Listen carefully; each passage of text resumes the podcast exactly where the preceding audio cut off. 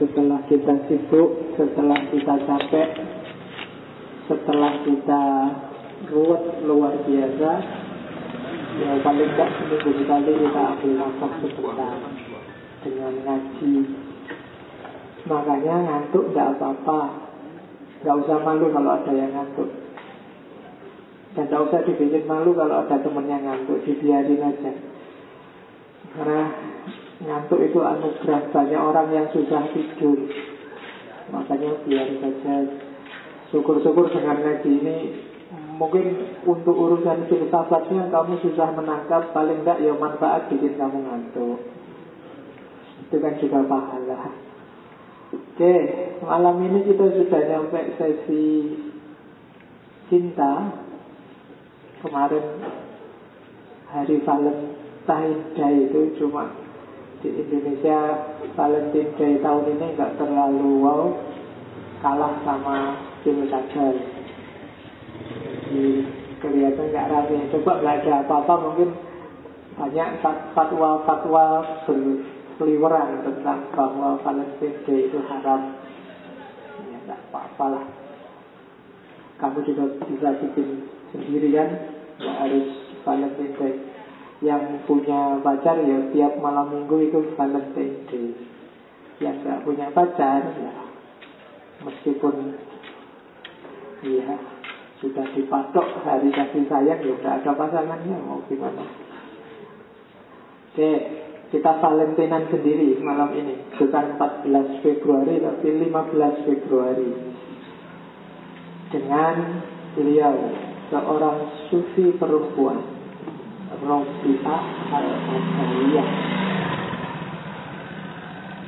Al-Basri Karena dari Basrah al apa? Koisia karena dari suku Kois salah seorang sufi perempuan. Kalau sufi ulama ada beberapa yang perempuan. Kalau nabi saya nggak tahu harusnya juga ada. Karena nabi itu kan puluhan ribu yang harus kita imani. Cuma yang kita ketahui dari Al-Quran itu 25 dalam Al-Quran sendiri kita kenal misalnya Maryam. Maryam itu juga dapat ilham Dapat semacam wahyu juga ditemui oleh Jibril. Dengan definisi tertentu mungkin beliau juga bisa dikategorikan nabi Tapi tidak termasuk yang 25 Kan waktu mau mengandung Isa itu kan malaikat Jibril datang terus ngasih ilham ke beliau bahwa Sebentar lagi kamu akan mengandung Itu salah satu mukjizatnya Dari Maryam. Maryam juga Seorang zahid Pas dia uzlah itu selalu turun makanan Dari langit. Itu yang bikin Nabi Zakaria heran nah, Itu kan termasuk jenis mukjizat. Dengan definisi tertentu mungkin beliau sebenarnya termasuk Nabi Tapi tidak termasuk yang 25 Kenapa bukan Nabi? Ya karena memang tugas-tugasnya Nabi itu coraknya banyak yang maskulin. Ada tablet, ada jihad, ada Jadi sehingga 25 itu yang diperkenalkan ke kita kebanyakan laki-laki. Tapi kalau sufi banyak. Ulama perempuan banyak. Termasuk salah satu sufi ini Robiah al-Adawiyah teman-teman mungkin pernah dengar bahkan mungkin sering dengar beliau. Kalau dalam dunia tasawuf Robiah Adawiyah ini yang dikenal mencetuskan tren baru. Apa kalau hari ini namanya tren? Genre baru pola baru berinteraksi sama Allah. Kalau sebelumnya para sufi itu mentoknya Seperti Hasan Basri dan kawan-kawan Itu mentoknya di khauf dan rojak Jadi sufi itu mendekati Allah Jalurnya khauf sama rojak. Khauf itu selalu takut Selalu khawatir. Jangan-jangan keliru Jangan-jangan Allah marah Jangan-jangan Allah murka Sehingga pengajiannya serius. Kalau rojak itu berharap Semoga Allah meridhoi Semoga ah, ini jalurnya rojak Semoga Allah membantu kita. Semoga kita diampuni. Ini namanya jalur rojak. Sebelum Robi'ah itu para sufi mentoknya di khauf sama rojak ini. Ketika berinteraksi sama Allah. Nanti Robi'ah memperkenalkan tren baru. Tidak hanya nyampe di khauf dan rojak. Karena kalau khauf dan rojak itu masih berjarak sama Allah Jadi antara takut sama berharap Maka diperkenalkanlah oleh Robiah gaya baru namanya mahabbah. Nanti diikuti oleh banyak sufi selanjutnya seperti Rumi dan kawan-kawan. Minggu depan kita ngomong Rumi. Jadi itu istimewanya seorang Robiah. Kalau sejarahnya Robiah ini anak keempat, ya, namanya saya Robiah. Nanti kalau Rofi'ah atau anak kelima berarti bahasa Arabnya nggak lulus. Ya. Beliau kan orang Basro mesti ngerti. Anak keempat, kakak-kakaknya juga semua perempuan. Sebenarnya ayahnya, ayahnya ini namanya Ismail. Pinginnya Robi'ah ini laki-laki. Tapi kalau dia lahirnya perempuan lagi ya tidak apa-apa sudah. Ayahnya orang biasa-biasa. Tidak termasuk dari kalangan ulama besar atau punya darah biru bangsawan. Orang biasa-biasa aja di Basra cenderung golongan miskin, golongan duafa. Jadi tidak usah minder kalian yang merasa orang biasa-biasa, bapaknya juga biasa-biasa, orang kampung ada kesempatan jadi wali. Jadi buktinya Robiah juga bisa. Jadi tidak harus nunggu punya darah biru atau keturunan ulama besar. Kalau dirunut-runut tidak harus kamu habib, tidak harus kamu kiai atau tidak harus ayahmu ulama besar bisa. Contohnya Robiah ini. Cuma memang ayahnya Robiah ini dan juga ibunya meskipun orang biasa-biasa, kalau bahasa agamanya termasuk orang yang soleh, Orang yang soleh itu orang yang peduli sama agamanya.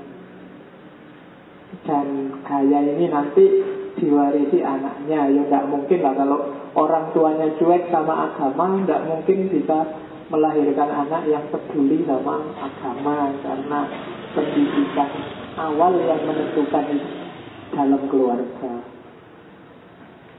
Pak Ismail ini miskin Bahkan waktu Robiah menjelang lahir itu dia tidak punya apa-apa Minyak aja tidak punya Sehingga rumahnya gelap gulita.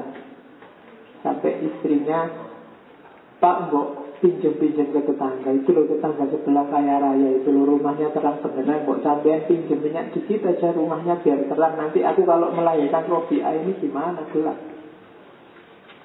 Karena disuruh oleh istrinya khawatir istrinya kecewa ya didatangi rumahnya tetangganya yang kaya itu. Cuma dia berdiri aja di depan rumahnya.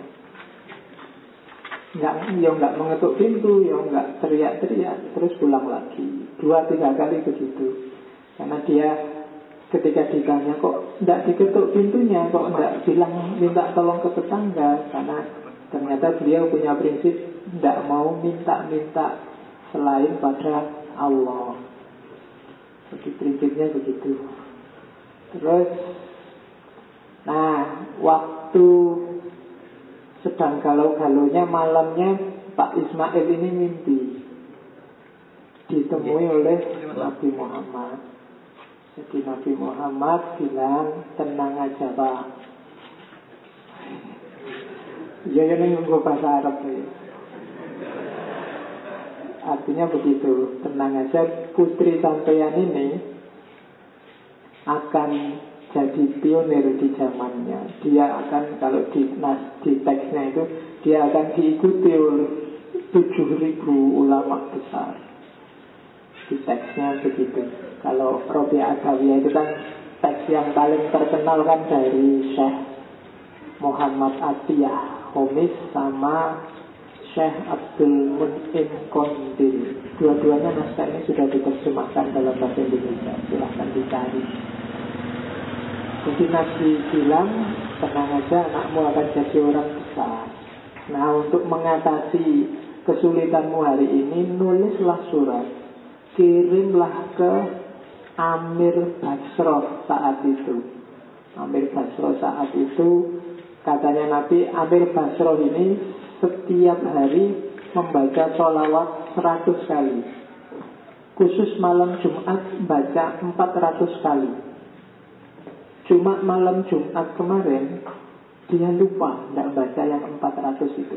Kirimlah surat Bilanglah ada salam dari kanjeng Nabi Kelupaanmu 400 sholawat itu gantilah dengan 400 jinak kasih ke yang nulis surat ini. Nah, begitu suratnya ditulis, dikirim ke Amir Basroh, ya Amir Basrohnya kaget kok ada orang biasa-biasa di kampung ditemui kanjeng Nabi mengingatkan kelupaannya dia baca sholawat. Akhirnya rencananya Syekh Ismail ini mau dipanggil ke istana, tapi Amir Basroh ini merasa tidak pantas kalau dia tak panggil ke istana. Aku yang harus datang ke sana. Dan meskipun di suratnya perintahnya Nabi nyuruh ngasih 400 dinar ya Dikasih 2000 dinar. Ya, Dinar itu berarti uang emas. Kalau dirham kan perak. Ya, Saya tidak tahu kursnya berapa zaman itu. Kalau dikurskan sama dolar mungkin ya sudah banyak. Itu sebelum menjelang kelahiran Robi'ah Nanti masa kecil ya biasa-biasa. Kenalnya Robiah sama agama ya kayak kalian ini dia termasuk rajin ke masjid. Oh ya beneran ini. Ya di pasar kan nggak mungkin saya bilang rajin ke kampus.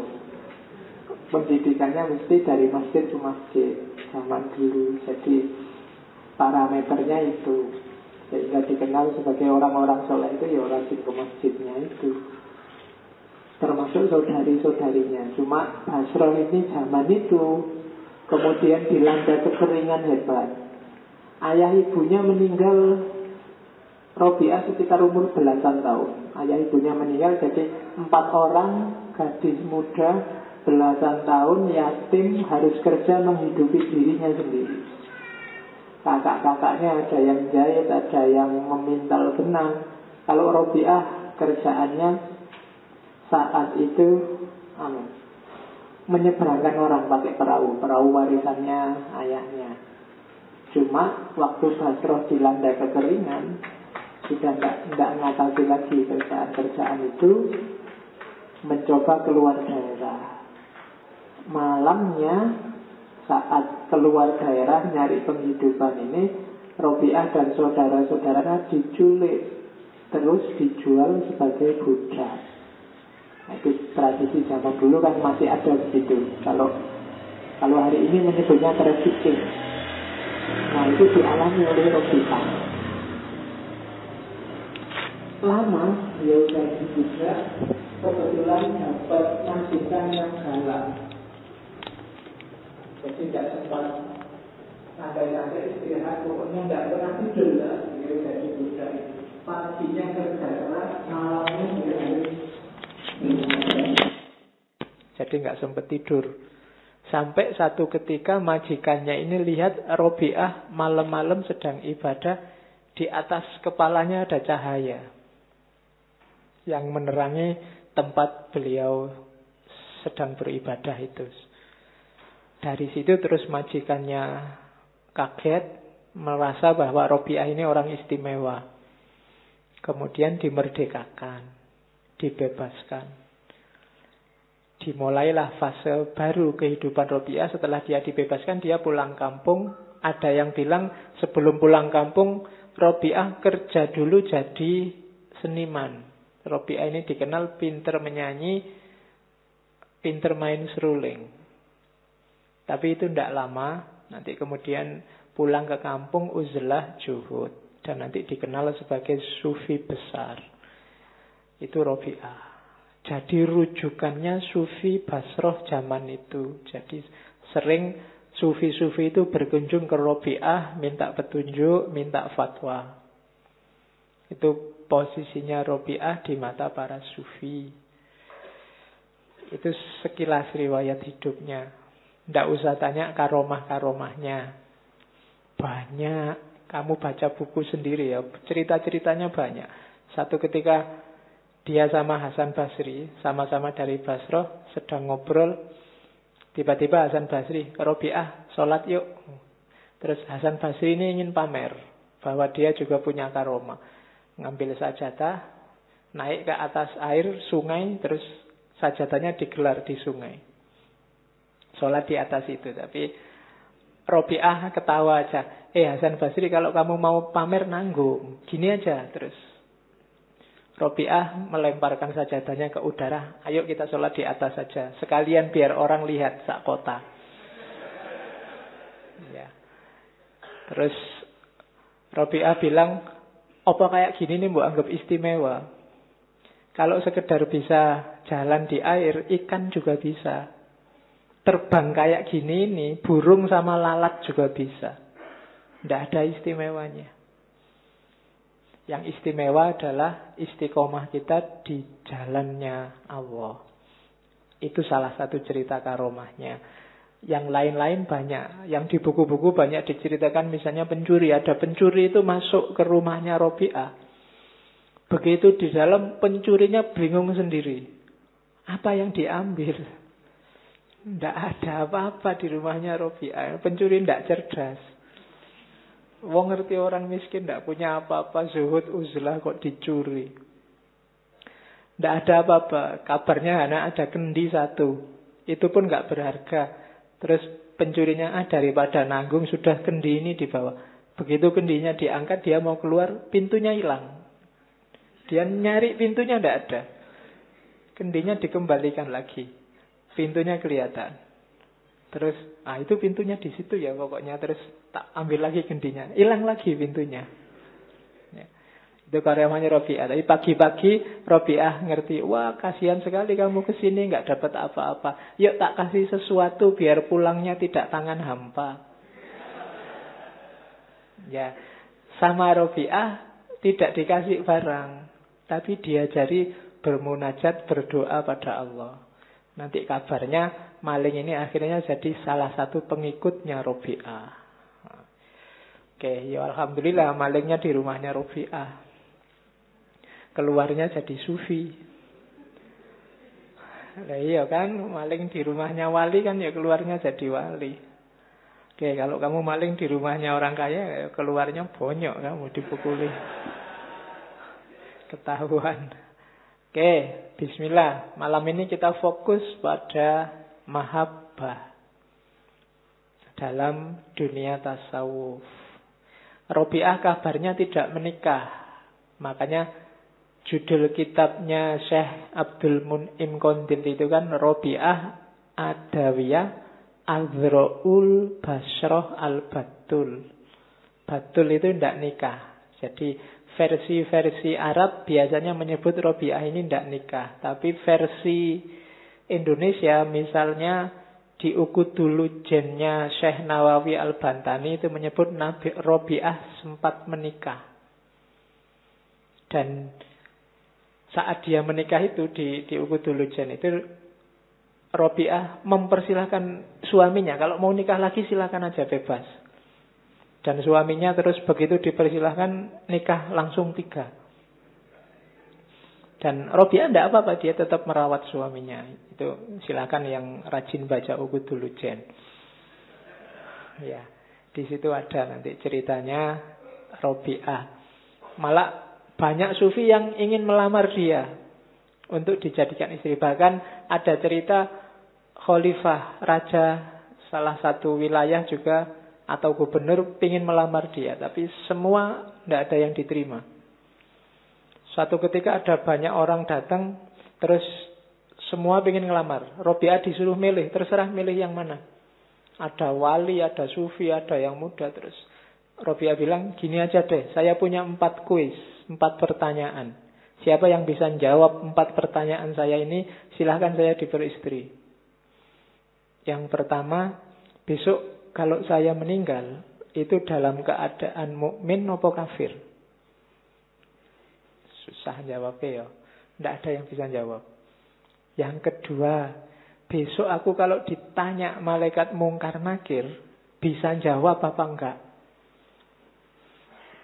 Yang ketiga, besok waktu diberikan buku catatan amal, aku menerimanya pakai tangan kanan apa tangan kiri. Dan yang terakhir, besok waktu di akhirat, dikelompokkan manusia jadi dua, ada ashabun nar sama ashabul jannah. Aku ada di mana? Ada di grup mana? Oh, itu kan jawabnya susah itu, tidak ada yang bisa. Memang niatnya nolak. Nah, jadi bisa kalian pakai sebagai modus kalau ada yang nembak. Mau nolak, ah tak kasih empat pertanyaan. Kalau bisa jawab, menikahi aku. Nah, itu Robi'ah. Ada lagi Hasan Basri. Hasan Basri ini termasuk yang ngebut pingin nikahi Robi'ah. Satu ketika sama Robi'ah dijawab begini, eh Hasan Basri, Allah itu menciptakan akal berapa bagian? Jawabnya terbagi sepuluh bagian. Sembilan dikasih ke laki-laki, satu dikasih ke perempuan. Terus Allah menciptakan syahwat berapa bagian? Sepuluh bagian juga. Sembilan dikasih perempuan, satu dikasih ke laki-laki. Terus ketawa Robi'ah. Nah gimana kamu? Nafsu satu dikawal akal sembilan aja kamu pontang-panting. Aku nafsuku sembilan dikawal dengan akal satu bagian aja aku kuat. Nah, itu pelecehannya Robiah pada Hasan Basri. ya, dan Hasan Basri akhirnya mundur, tidak jadi dan sampai meninggal Robiah dikenal tidak menikah. Kalau meninggal. Jadi waktu Robiah mau meninggal itu kan sahabat-sahabatnya Sufi pada datang. Tapi sama Robiah diusir. Jangan ke sini semua itu loh. Para malaikat yang mau datang jadinya nggak bisa lewat. Jadi semua disuruh semua disuruh keluar dari kamarnya terus beliau meninggal sendiri dalam usia 80 tahun. Lahir 714 Masehi meninggal 790 80 82. Oke, bismillah kita lihat apa tawaran mahabbah dari Robi'ah. Sebelum ke sana kita cek sebentar dalam dunia tasawuf, mahabbah ini sering dijadikan makom puncak. Makom paling tinggi oleh beberapa sufi. Bagi yang mau nengok ada dua kitab sufi yang bisa kita akses hari ini yang terkenal tulisannya Al-Kalabadi sama Syekh Kusyairi. Jadi seorang sufi itu memulai perjalanannya dari taubat dan akhirnya adalah mahabbah. Berarti orang yang sudah mencapai makom mahabbah itu punya semua kualitas sebelumnya. Mereka sudah tobat, setelah tobat terus zuhud, setelah itu sabar, setelah itu fakir. Fakir itu tidak butuh apa-apa selain Allah. Setelah itu tawadu, merendahkan diri, tidak sombong. Baru khauf, baru takwa, baru terus ikhlas. Setelah ikhlas syukur, setelah syukur tawakal, di atas tawakal ada ridho, terus yakin, baru unskorp. Unskorp itu dekat sekali sama Allah. Uns itu artinya jinak, jadi dirinya sudah terjinakkan sehingga dekat sama Allah. Dan kalau sudah begitu, bisa masuk ke makom selanjutnya mahabbah. Jadi tidak sederhana untuk jadi seorang sufi.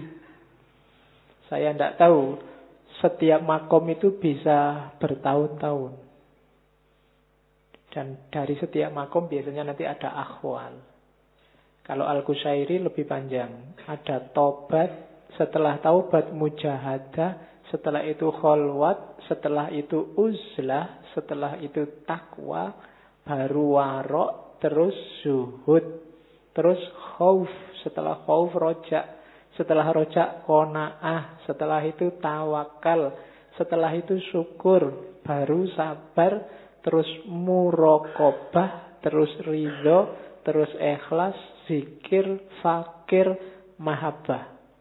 Dan puncaknya mahabbah itu syauk. Syauk itu ya kerinduan yang dalam pada Allah. Jadi sebenarnya jadi satu. Kalau sudah mahabbah ya pasti dia mengalami syauk. Itu al-Kusyairi. Jadi dalam dunia tasawuf mahabbah derajatnya tinggi, makomnya tinggi. Ada yang bilang syauk itu akhwal. Kalau kita nyampe di makom mahabbah, kita akan dianugerahi oleh Allah syauk. Kerinduan yang senantiasa pada Allah. Ini makom. Dan ya pelan-pelan, step by step. Tidak usah kemaruk. Bagi yang mau jadi sufi, direntet satu-satu dihatamkan dulu per bab. Setelah tobat, mujahadah. Setelah mujahadah baru kholwat uzlah. Terus takwa. Terus warok. Terus step by step. Kadang-kadang kan kita kemaruk. Kemaruk itu saya sekaligus semuanya pak. Saya yo tobat, yo ikhlas, yo takwa. Situ alamat besok bubar mesti. Ya, jadi harus pelan-pelan yang sabar. Ya, karena menghatamkan satu aja bisa bertahun-tahun. Tobat aja kan ya tidak sederhana. Ya tiap hari kita maunya si tobat habis sholat istighfar. Tapi kan itu belum tobat. Masih mohon ampun pada Allah. Bisa ya, bisa enggak, bisa diterima, bisa enggak. Jadi belum masuk ke level makom taubat. Nanti ada syaratnya sendiri, ada rukunnya sendiri. Yang jelas, Robiah menambahkan variabel utama yang itu ada di puncaknya. Dalam tradisi tasawuf. Oke, pelan-pelan. Jenisnya, ini saya ambil dari Abu Nasr As-Sarraj. Jenisnya mahabbah yang puncak itu ada tiga. Ada orang awam, ada orang sidik, ada orang arif. Cirinya beda-beda. Makomnya semakin ke bawah semakin tinggi. Kalau orang awam itu jatuh cinta level pertama. Jatuh cinta level pertama itu selalu teringat batinnya, selalu teringat Allah, mulutnya selalu menyebut nama Allah. Dan merasa Allah di hadapannya terus dialog terus sama Allah. Ya Allah, kok gini ya nasib saya? Ya Allah, kok selalu ya Allah. Dan batinnya juga selalu teringat Allah, itu awam. Awamnya aja sudah begitu. Di atas itu ada orang sidik. Kalau sidik, kalau di awam itu aku ada, Allah ada, terus saling berinteraksi. Kalau di sidik, aku ada, Allah ada, tapi ku utamakan Allahnya. Kehendakku, keinginanku sudahlah minggir dulu. Nah, ini orang-orang sidikin cita-citaku, keinginanku, hasratku, ambisiku, tidak penting. Yang penting apa yang diinginkan oleh Allah. Ini orang-orang sidik. Kalau tadi masih dialog, mungkin sekali-sekali masih mengeluh, sekali-sekali masih menceritakan keadaannya, masih memohon. Ya Allah, semoga yang jadi gubernur nanti ini. Ya Allah, semua itu kan hasrat, masih minta. Ya itu jenis cinta, cuma level awam. Di atas itu keinginanku tidak penting lagi. Yang penting keinginannya Allah. Yang paling tinggi akunya sudah nggak ada sudah. Kalau tadi akunya ada, Aku yang mengorbankan diri untuk Allahnya ada. Kalau sekarang tidak ada aku lagi sudah. Tidak ada yang mengorbankan dan dikorbankan. Semua yang ada hanya Allah. Ini levelnya arifin. Ada yang namanya arifin. Orang-orang arif. Kalau dalam Islam, dunia tasawuf, alim yang jadi ulama dengan arif yang jadi urofa itu beda maksudnya. Kalau alim itu biasanya konotasinya ke ilmu yang bisa dikejar, ilmu husuli. Kalau arif itu biasanya irfan, ilmu-ilmu laduni. Pengetahuannya dianggap lebih dalam, lebih sejati. Makanya cintanya orang arifin, ada cintanya siddiqin, ada cintanya awam. Jadi istilahnya arif, bukan alim. Jadi kalau arif jamaknya urofa, kalau alim jamaknya ulama. Ya ulama itu penting, mereka warasatul ambia. Cuma ilmunya ilmu yang kelihatan. Ilmu husuli, ilmu yang dikejar, diwariskan. Kalau urofa itu ilmunya ilmu batin, ilmu laduni. Yang dianugerahkan langsung oleh Allah. Alim itu kayak makom. Kita yang mengejar. Kalau Irfan itu kayak akhwal. Allah yang menganugerahkan. Yo, harus ada usaha dari kita baru Allah nanti ikut intervensi. Nanti jadi urofa. Oke, jadi jenisnya itu mahabbah itu. Kalau kita mungkin awam saja belum. Jadi kita paling masih pra awam. Ya kan, kamu kan masih belum berani bilang saya jatuh cinta sama Allah. Karep kita masih banyak. Allah masih belum selalu nomor satu dalam hidup kita. Ya pelan-pelan. Jadi hari ini kan kita selalu sibuk dengan hal-hal yang tidak esensial. Ya pelan-pelan belajar.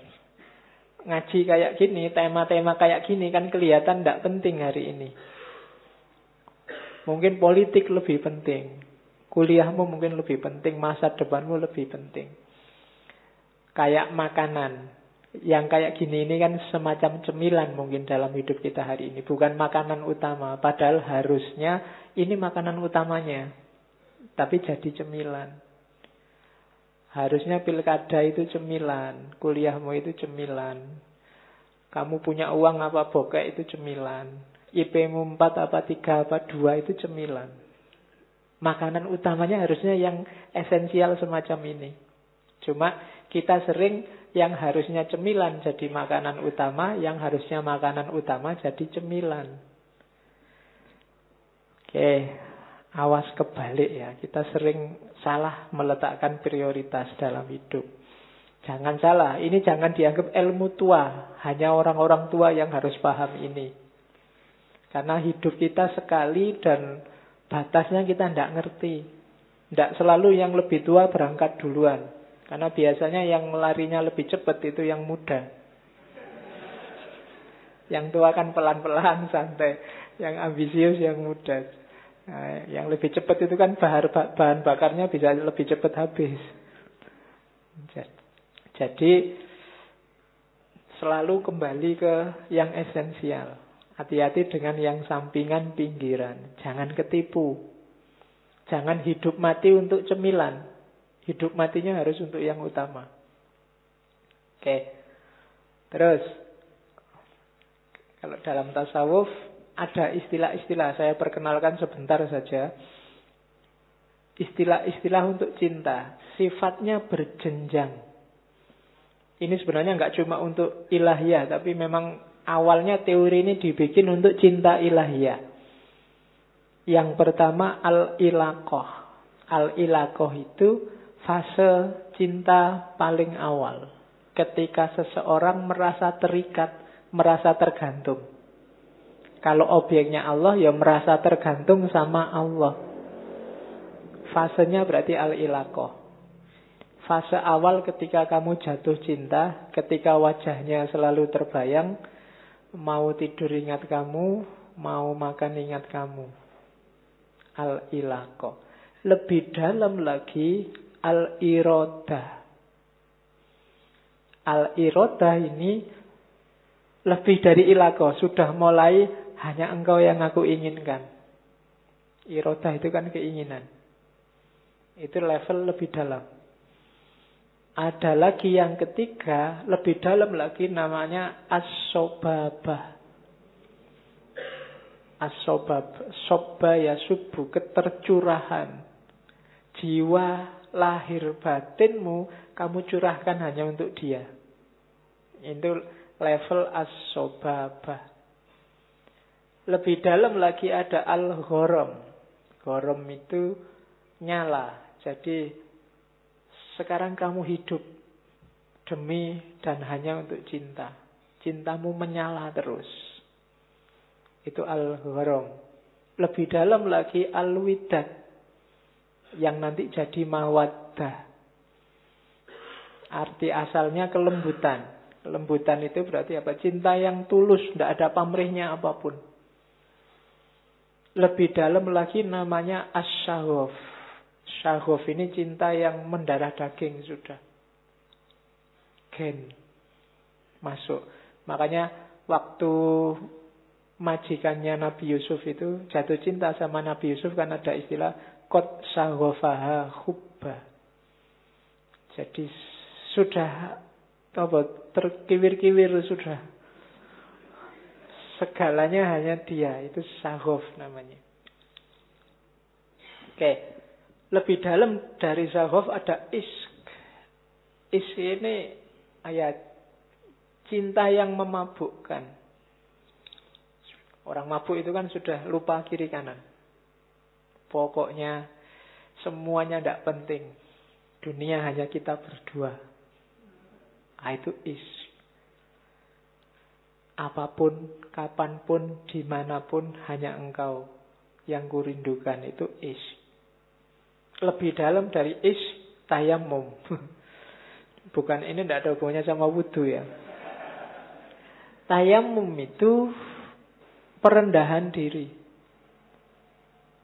Kamu tunduk, kamu takluk di depan dia. Disuruh apa pun oke okay, mau. Jadi dia menyuruh apa pun, kamu diminta untuk apa pun terserah. Diperbudak pun tidak apa-apa. Itu namanya tayamum. Lebih dalam dari tayamum ta'abud. Kalau ta'abud itu jangankan disuruh. Tidak disuruh pun apa kebutuhanmu tak layani. Itu ta'abud. Puncaknya al-khullah. Kalau khullah, yo itu kan nanti jadi kata-kata khalil itu. Khalilullah kayak Ibrahim. Kalau al-khullah itu sudah ke mana-mana berdua sudah. Tidak akan ada aku tanpa kamu. Kamu dan aku harus selalu bareng. Nah, itu puncaknya namanya al-khullah. Kita berdua tidak terpisahkan lagi. Itu al-khullah. Nah, ini level-level kedalaman cinta. Ya silahkan kamu analisis sendiri kalau yang punya pacar atau ada yang dicintai. Dalamnya sampai apa? Apa dalamnya sampai irodah, apa ilakoh, sobabah, atau jangan-jangan sudah tayamum. Atau ta'abud. Ya. Sama Allah juga begitu. Kamu sama Allah itu sudah ilakoh, atau lebih dalam lagi irodah, atau hidupmu hanya untuk Allah, sobabah, atau gharam, menyala terus kerinduanmu pada Allah. Atau widat, dan seterusnya. Nah, ini level-level cinta. Atau jangan-jangan ilakoh juga enggak. Ilakoh itu kan Allahus somad. Hanya Allah tempat bergantung. Kalau ini aja belum, ya nggak mungkin lebih dalam. Jadi yang paling awal itu kamu tidak bergantung pada siapa pun, hanya pada Allah. Kayak bapaknya Robiah tadi. Dia tidak mau minta-minta selain hanya pada Allah. Meskipun dia sudah sah untuk minta karena termasuk golongan orang miskin dan tetangganya kaya raya. Dan kalau minta pasti diberi. Tapi dia tidak mau minta-minta karena dia prinsipnya minta itu hanya pada Allah. Nah itu tingkatan cinta. Dia tidak mau tergantung pada siapa pun, hanya pada dia yang dicintai. Terus, tanda cinta ilahiyah. Kalau dalam tasawuf, tadi sepuluh, tandanya juga sepuluh. Ini boleh kamu jadikan alat untuk nguji pasanganmu cinta beneran apa enggak. Tapi ini maunya cinta ilahiyah sebenarnya. Yang pertama apa? Senang kalau bertemu kekasihnya. Kalau dalam sufi sampai ke level kasyaf. Kasyaf itu terbukalah tabir dan kelihatan keindahannya. Nah, itu kasyaf namanya.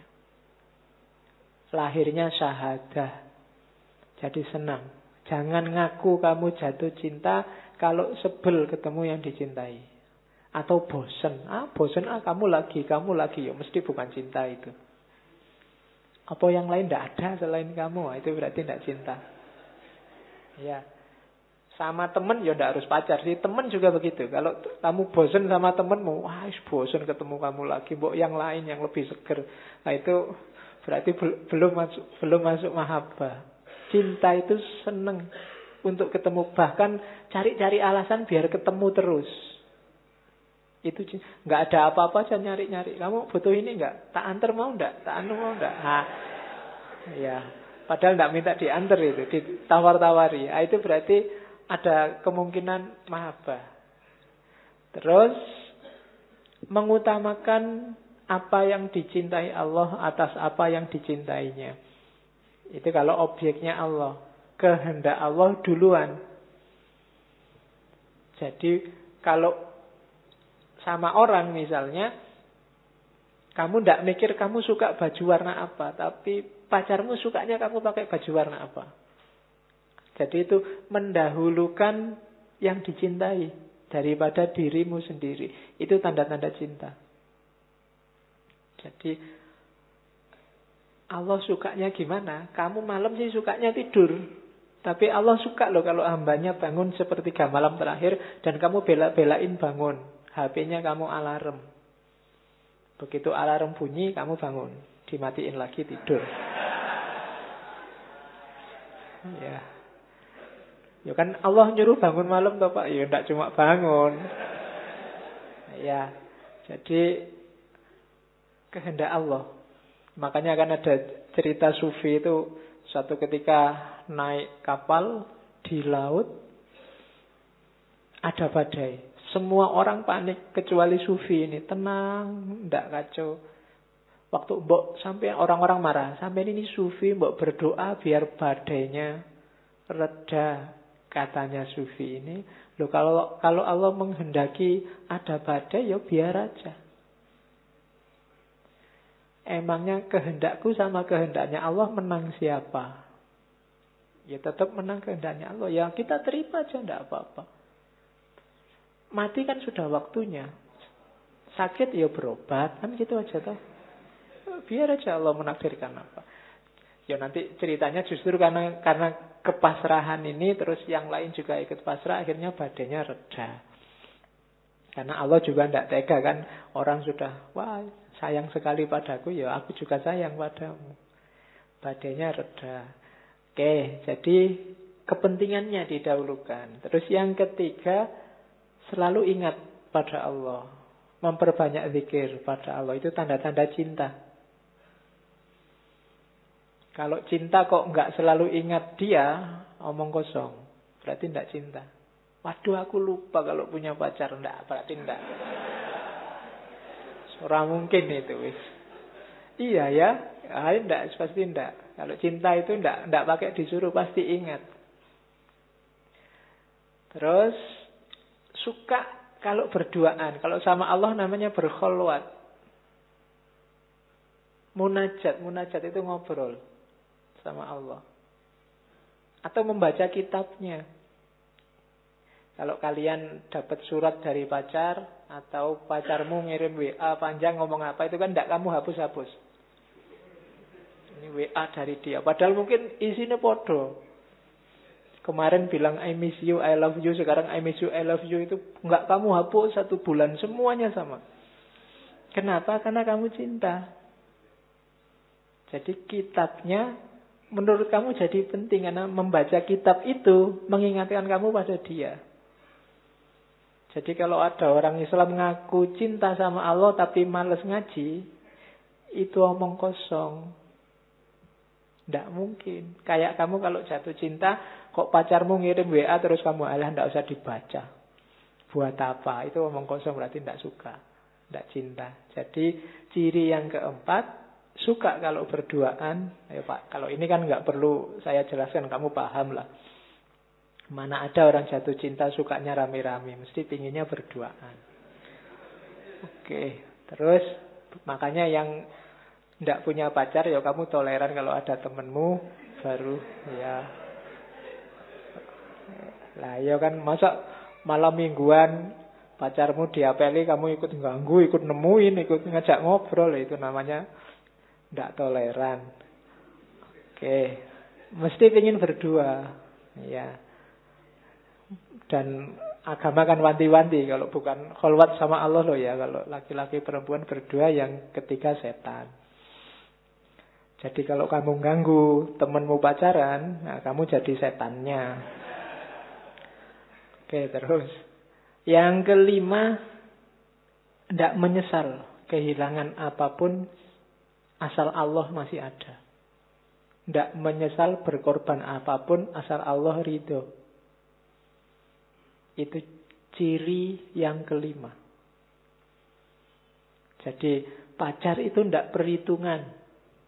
Kalau kamu pacaran kok pas gegeran terus pacarmu bilang, eh coba diinget-inget bulan ini aku sudah habis 25 ribu traktir kamu saja. Nah itu enggak. Kalau masih apal sampai jumlahnya detail, ah, itu itu belum cinta, masih negosiasi, masih dagang. Iya, masih belum. Kok masih ingat, masih ngungkit-ngungkit, habis bensin berapa aku? Wah, wis enggak. Itu belum cinta. Masih masih ngitung apa yang hilang. Orang jatuh cinta itu tidak menyesal kehilangan apa pun asal masih bersama dengan yang dicintai. Yang keenam, menikmati ketaatan tidak merasa berat atau keberatan. Yang dicintai ingin apa pun, memerintahkan apa pun dijalani dengan senang. Bahkan tidak cuma senang, ditambah-tambahi. Pacarnya minta jemput jam tujuh, setengah tujuh sudah ditunggu di depan kos-kosan. Itu karena ada cinta di situ. Allah nyuruhnya cuma lima waktu wes yang wajib, yang sunnah monggo ditambahi sekuatnya. Kamu tambahi sebanyak-banyaknya, ndak berat, ndak keberatan. Itu namanya cinta, ndak nawar. Kalau ndak cinta, jangankan itu, yang wajib-wajib aja kamu sambat. Pagi-pagi enak-enaknya tidur, disuruh sholat subuh. Nah, kamu berarti keberatan. Disuruh subuh jam setengah lima, kamu subuhnya jam tujuh. Itu berarti keberatan, kamu nggak care sama yang kamu cintai. Kalau sudah jam tujuh kan malaikatnya sudah ganti, bukan malaikat subuh lagi. Bukunya sudah disetorkan ke sana, catatanmu nggak masuk sudah. Ya. Oke, yo besok jangan jam tujuh lagi, setengah tujuh lah. Ya kan ada peningkatan sedikit. Terus yang ketujuh bersikap lembut dan sayang pada semua makhluknya Allah. Tidak orang yang cinta pada Allah tidak mungkin benci pada makhluknya Allah siapa pun itu. Kenapa? Karena makhluknya Allah ciptaannya Allah semua. Orang ya kayak hasil karyanya pacarmu, tindakannya pacarmu. Itu kan kamu tidak berani menjelek-jelekkan apalagi tidak suka kalau nggak ingin diputus. Ya kan? Dicintai juga. Gitu loh. Jadi kalau kamu merasa cinta pada Allah kok membenci makhluknya, oh itu hati-hati jangan sampai diputus oleh Allah. Karena ya Allah menciptakan dengan segala karakter dan gayanya itu kan sesuai kekuasaannya. Terus yang ke delapan ada takut, ada berharap. Kalau cinta tidak ada khauf, tidak ada roja, biasanya tidak utama dan tidak sempurna. Kamu pacaran kan juga takut diputus, takut pacarmu marah, takut diselingkuhi, takut dan seterusnya. Juga berharap banyak sekali harapannya. Ya kan, pingin gini, pingin gitu. Syukur-syukur besok bisa nikah dan seterusnya. Jadi ada harapan. Jadi berharap sama Allah tapi juga ada takutnya. Ini dua kombinasi yang dua-duanya harus ada. Ya jangan takut saja tanpa harapan atau berharap saja tanpa takut.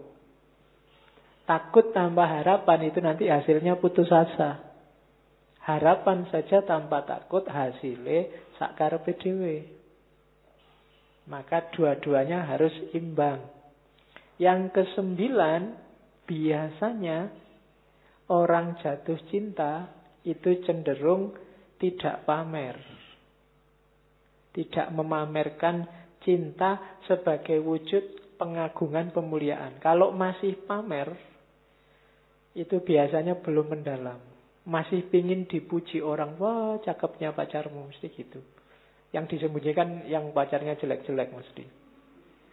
Kok kamu punya pacar, tidak pernah ditampilkan di Facebooknya. Itu ada, perlu kamu tanyakan, jangan-jangan kamu dianggap jelek oleh pacarmu. Tapi cirinya memang cinta yang sejati itu hanya untukku. Tidak untuk yang lain. Kamu milikku saja loh ya. Orang lain jangan sampai tahu. Makanya tidak pamer-pamer. Orang cinta itu ada kecenderungan serakah. Allahku saja, jangan diganggu gugat. Biasanya itu itu alamat kamu benar jatuh cinta. Kalau ada orang bisa akrab sekali sama Allah, bisa dekat sekali sama Allah, kamu iri. Aku nggak bisa sedekat itu ya. Itu sebenarnya ada ada benih cinta di hatimu sama Allah. Kalau enggak ya berarti enggak. Kalau ada orang bisa sedalam itu sama Allah, bisa sampai nangis-nangis sedalam itu, kamu ala biasa aja. Enggak lebay. Oh ya berarti kamu enggak ada enggak ada rasa sama Allah. Orang cinta itu biasanya cemburu kalau ada yang lain akrab sama yang dicintai. Makanya ciri yang kesembilan cenderung disembunyikan. Biar apa? Biar milikku saja. Jadi banggalah kebalikannya yang tadi ya. Kalau ada pacarmu nggak cerita-cerita, kalau sudah pacaran itu husnudhonlah. Sebenarnya dia ingin kamu jadi miliknya saja. Ya suudhonnya tadi, jangan-jangan aku dianggap jelek. Oke, terus yang terakhir, cirinya cinta adalah senang dan ridho pada yang dicintai. Meridhoi Allah ini yang teorinya agak panjang kan meridhai Allah itu. Kalau Allah pada ridho pada kita itu cenderung lebih mudah karena Allah Maha Penyayang. Kita yang sering tidak ridho pada Allah. Kita sering komplain, sering tidak terima, sering kok gini ya ya Allah Indonesia ini kok gini ya itu mengeluh namanya. Tidak ridho pada ketetapannya Allah. Kok bisa ya orang itu menang? Wong sudah kita demo bolak-balik loh. Iya. Gimana orang sekian juta berdoa? Allah ini gimana sih? Ah, itu kamu berarti tidak ridho pada ketetapannya Allah. Orang yang cinta itu ditetapkan apa pun oleh yang dicintai, oke, tidak masalah. Nah, itu tanda-tanda cinta. Itulah bagian-bagian dari bab, kalau dalam tasawuf namanya bab mahabbah. Ya silahkan nanti dijelajahi sendiri. Cuma ini untuk mengantarkan ke Robi'ah. Awalnya dari Robi'ah nanti berkembang jadi teori semacam yang kita jelaskan tadi. Oke, bismillah sekarang baru kita mulai Robi'ah Al-Adawiyah. Jadi Robi'ah ini nanti ya dia tidak pernah bikin teori yang komprehensif. Para ulama dan sufi yang lain yang mengutip-ngutip syair dan kalimat-kalimatnya Robi'ah. Jadi biasanya modelnya dialog. Sufi tertentu mengunjungi Robi'ah kemudian mendiskusikan masalah tertentu. Dari situ nanti lahir teori-teori, konsep-konsep yang secara umum konotasinya adalah mahabbah Oke. Kalau ada yang tanya, pertama, apa sih cinta itu? Apa sih mahabbah itu? Jawabannya Robiah, sukar dijelaskan. Apa hakikat cinta itu? Sudah banyak orang pingin ngomong tapi tetap tidak memuaskan.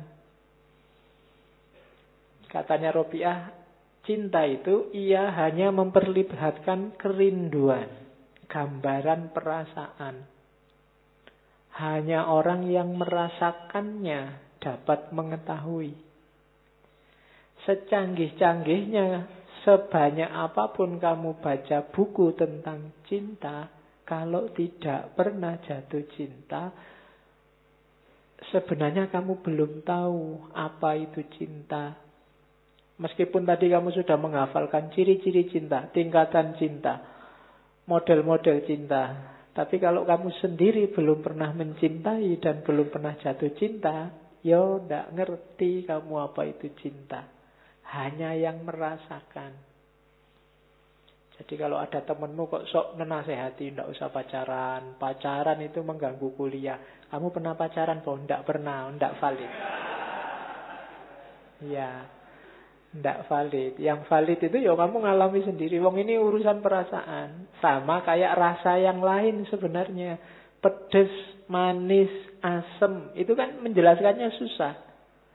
Manis adalah Oh, ya tidak bisa sudah. Asem adalah kalau hidupmu kamu tempelkan di ketek, ah ya susah juga ya. Asem itu apa ya? Menjelaskannya susah. Ya rasakan sendiri aja. Sama kayak cinta. Apalagi cinta ketuhanan, katanya Robiah. Kenapa? Bagaimana mungkin engkau dapat menggambarkan sesuatu yang engkau sendiri bagai telah hilang dari hadapannya. Walaupun wujudnya masih ada. Ketika kamu jatuh cinta, kamu ini ada. Tapi sebenarnya sudah tidak ada. Hilang ditelan oleh yang kamu cintai. Kalau kamu sebenarnya nggak cuma sama Allah, sama duit, sama jabatan, sama itu juga begitu. Kamu masih ada sih, tapi karena kamu tergila-gila jabatan, sebenarnya kamu sudah tidak ada. Yang ada tinggal jabatanmu. Kalau kamu cinta uang, orang Jawa menyebutnya moto duitan, itu seolah-olah kamu masih ada, tapi sebenarnya kamu tidak ada. Yang ada cuma duit aja. Kamunya sendiri hilang, ditelan oleh cintamu pada uang, sehingga pikiranmu, perasaanmu, orientasinya selalu pada uang. Dan tidak bisa dijelaskan. Uang kamu sendiri sudah hilang. Siapa yang mau menjelaskan? Kalau cinta ketuhanan dan karena hatimu yang gembira, lidahmu bungkam. Orang yang gembira, orang yang seneng, atau kebalikannya orang yang sumpek, orang yang sedang gundah, itu kan susah ngomongnya. Suweneng sama sumpek itu sama-sama susah. Cinta juga begitu. Cinta yang sedalam mungkin itu ngomongnya susah. Benci juga begitu. Kalau kamu bencinya sudah dalam itu ngomong aja susah. Kalau masih bisa ngomong, masih bisa cerita, masih bisa, masih belum sebenarnya. Tapi kalau sudah memang sangat dalam, kalau kamu mangkel sama orang kan, Ih, karena cuma gitu aja kamu. Menceritakannya susah. Sama kayak kamu suka sama orang. Disuruh menceritakan, gimana sih? Sedalam apa sih cintamu? Gimana ya? Pokoknya dalam lah pak, susah pokoknya. Sehingga kadang-kadang dipakai metafor-metafor. Sedalam lautan, setinggi gunung, macam-macam. Gunung pun kudaki, lautan ku seberangi. Itu kan metafor. Kenapa? Susah dijelaskan. Jadi tidak usah ada pertanyaan apa itu cinta. Jalani saja. Itu maunya Robi'ah ketika ditanya. Ya kalau gitu ciri-cirinya deh. Ya kalau cirinya, katanya Robi'ah, antara lain ini loh. Yang pertama, yang namanya cinta itu biasanya tidak ada jarak antara yang mencintai dan yang dicintai. Yang pertama, kalau masih ada jarak, masih ada aku dan kamu, Kalau aku begini, kalau kamu begitu, itu biasanya masih belum. Masih negosiasi. Terus, yang kedua apa? Cinta itu ungkapan dari is dari rasa rindu. Oleh karena itu, susah dijelaskan. Hanya bisa dirasakan. Yang bisa memahami yang merasakan. Barang siapa menuturkan, ia sendiri tidak dapat dituturkan. Sama kayak tadi, bagaimana engkau menuturkan, sedangkan engkau sendiri lenyap di hadapannya. Lebur dengan wujudnya, sirna karena menyaksikannya. Dalam kondisi sehat, engkau di, mabuk dibuatnya. Oke. Dengan memusatkan perhatian kepadanya engkau jadi mantap. Dengan bersenang-senang dengannya engkau jadi sedih. Kebalikannya ya. Semakin dalam cintamu biasanya semakin kamu sedih. Khawatir berpisah. Ya kan? Dalamnya cinta itu biasanya bikin kamu gelisah terus. Jangan-jangan nanti tidak jadi ini, jangan-jangan nanti ya selalu begitu. Terus rasa takut membentengi lisan untuk bicara, rasa bingung menahan hati untuk mengungkapkan, rasa cemburu mendinding mata untuk melihat. Rasa kebesaran mengikat akal untuk mengaku.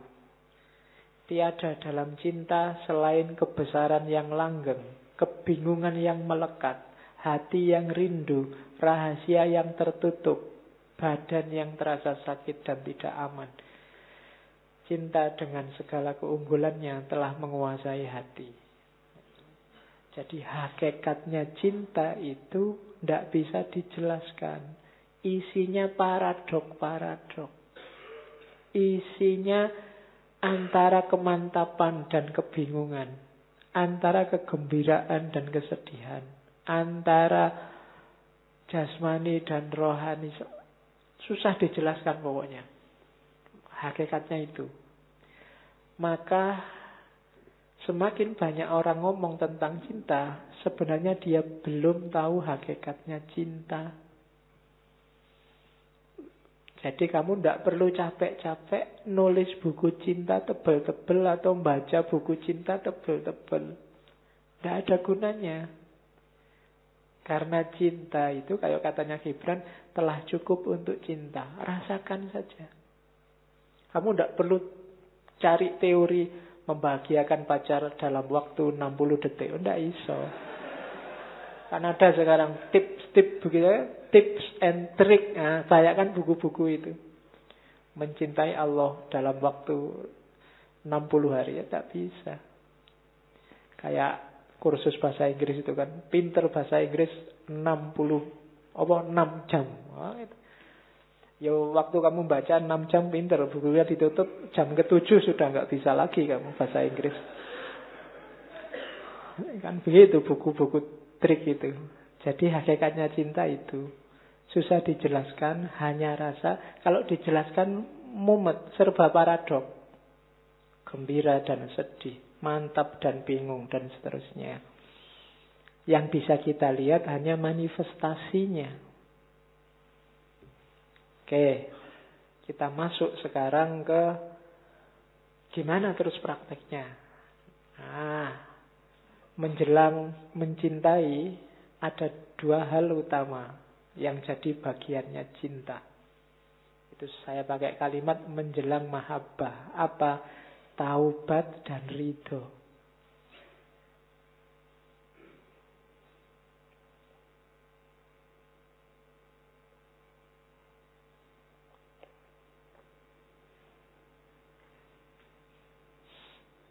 Jadi tidak mungkin kita bisa cinta pada Allah kalau kita bermaksiat, melanggar perintahnya Allah secara sengaja. Kalau kita masih melakukan hal yang dibenci oleh Allah dan kita sadar itu dibenci, berarti kita belum cinta. Kalau Allah tidak suka kita maki-maki orang, dan kita sadar kalau kita itu maki-maki orang yang tidak disukai oleh Allah, berarti kita relasi kita sama Allah belum cinta. Kayak tadi di makomat sufi, yang paling awal yang harus kita lakukan adalah taubat. Saya bilang tadi kita selama ini masih baru istighfar, belum tobat. Yo nanti di banyak kitab termasuk kitabnya Ghazali disebutkan syarat dan rukunnya taubat. Tapi Robiah punya pandangan sendiri. Taubatmu diterima atau tidak itu sebenarnya awalnya dari Allah. Keinginanmu untuk bertaubat itu awalnya adalah keinginannya Allah bukan keinginanmu. Itu yang bikin kadang-kadang ya kamu habis sholat sih tiap hari astagfirullahaladzim. Tapi ya keluar masjid ya kembali lagi ke asal. Itu karena memang Allah belum menghendaki kamu tobat beneran. Jadi tobat itu sejenis hidayah katanya Robi'ah. Jadi kalau Allah membukakan pintu taubat, kalian akan tergerak untuk bertobat. Maka bersyukurlah kalian kalau kamu tergerak untuk bertobat. Berarti Allah sedang peduli sama kalian. Kalau Allah tidak menghendaki, ya kamu tidak akan memasuki pintu taubat itu. Mungkin kamu merasa benar terus, merasa baik terus. Itu berarti Allah sedang tidak mau kalian mendapatkan ampunannya memasuki pintu taubat. Jadi ada orang tanya pada Robiah, Robiah kira-kira aku ini kan maksiatnya banyak. Kalau aku tobat diampuni tidak oleh Allah? Katanya Robiah, kebalik. Kalau Allah berkenan membukakan pintu taubat, kamu akan taubat diampuni. Tapi kalau Allah nggak membukakan pintu taubat, Allah nggak akan mengampuni. Jadi taubat itu pasti diterima. Allah Maha Pengampun. Tapi untuk melahirkan kesadaran saya ingin tobat, itu kuncinya lagi-lagi di Allah. Bukan dalam diri kalian. Maka bersyukurlah yang tergerak dan sadar untuk bertobat. Berarti Allah masih sayang pada kalian. Jadi ada kan orang yang janjane ya wis jelas bolak-balik salah, tapi kok merasa benar terus. Berarti memang Allah belum membukakan pintu taubat. Membukakan pintu taubat itu bukan kamu yang mengetuk pintu terus Allah yang buka pintu. Tapi Allah yang menggerakkan hatimu untuk mengetuk pintu. Jadi jawabannya Robi'ah, enggak. Pertanyaanmu salah. Jadi bukan kalau aku bertobat apa Allah menerima. Kalau Allah mengizinkanmu bertobat, maka kamu akan tobat dan pasti Allah menerima. Oke, jadi taubat itu pertama-tama hidayah Allah. Maka mintalah Allah hidayah biar kamu bertobat beneran. Selama ini kan kita tobatnya masih kadang iya, kadang tidak. Kalau waktunya sadar istighfar sampai nangis-nangis. Tapi kalau waktu kumat, ya kembali lagi ke asalnya. Nah itu namanya masih belum serius. Kalau pas kepepet, ala pak nanti tobat lagi kan hilang pak. Ya berarti memang belum tobat. Allah belum menggerakkan hatimu untuk tobat. Oke, jadi syaratnya untuk bisa mencintai ya memang membersihkan diri. Jalur pertama tobat. Jalur kedua apa? Ridho. Ridho kayak tadi ya. Ridho itu bukan kamu minta Allah meridhoi. Kalau ini kebalikannya tobat. Kalau tobat, mintalah Allah akan menggerakkan hatimu bertobat. Kalau ridho, jangan minta Allah meridhoimu. Allah itu sangat sayang padamu, pasti meridhoimu. Tapi engkaulah yang ridhoilah Allah dengan segala ketetapannya. Jadi ini teorinya dibalik-balik oleh Robi'ah. Kita kan biasanya mari kita minta ridhonya Allah. Semoga Allah meridhoi kita. Itu gampang. Sekarang kita balik. Mari kita meridhoi Allah. Tidak berani ya kamu bilang gitu. Tapi maunya Robiah begitu. Mari kita meridhoi Allah itu apa artinya? Apa pun yang terjadi, apa pun yang sekarang berlangsung, kita ikhlas, kita rela, kita terima. Wong ini semua dari Allah. Itu namanya meridhoi Allah. Jadi doanya bukan semoga Allah meridhoi kita. Kalau itu pasti, tapi semoga kita bisa meridhoi Allah. Kita bisa rela dengan semua ketetapannya Allah. Kita tidak komplain, kita tidak tidak terima dengan keputusannya Allah. Kita tidak merasa galau dengan segala ketetapannya Allah. Nah, itu namanya ridho pada Allah. Radiyallahu anhum wa radu anhu. Jadi Allah meridhoi mereka dan mereka juga ridho pada ketetapannya Allah. Nah, ini teori kedua. Jadi kita selama ini konsepnya agak terbalik. Kita merasa tobat itu dari kita, kalau ridho dari Allah. Kalau di Robi'ah, kebalikannya. Tobat itu dari Allah, kalau ridho dari kita. Nah, Cuma ini harus dijelaskan agak panjang. Kamu jangan nanti khutbah Jumat tiba-tiba ngomong ini. Tidak dijelaskan asal usulnya. Jadi maksudnya tobat itu dari Allah. Kalau Allah menggerakkan hati kita untuk bertobat, kita akan tobat dan pasti diterima oleh Allah. Kita meridai Allah itu berarti kita rela dengan semua ketetapannya Allah tanpa komplain, tanpa mengeluh. Oke, jadi sebelum mahabbah dua hal ini harus ada. Menjelang mahabbah. Oke, kalau ini sudah ada, kita tumbuhkan rasa cinta. Masih menjelang mahabbah apa? Seraplah segala yang mungkin membuatmu jatuh cinta sama Allah. Nanti ini kalau di Ghazali lebih jelas.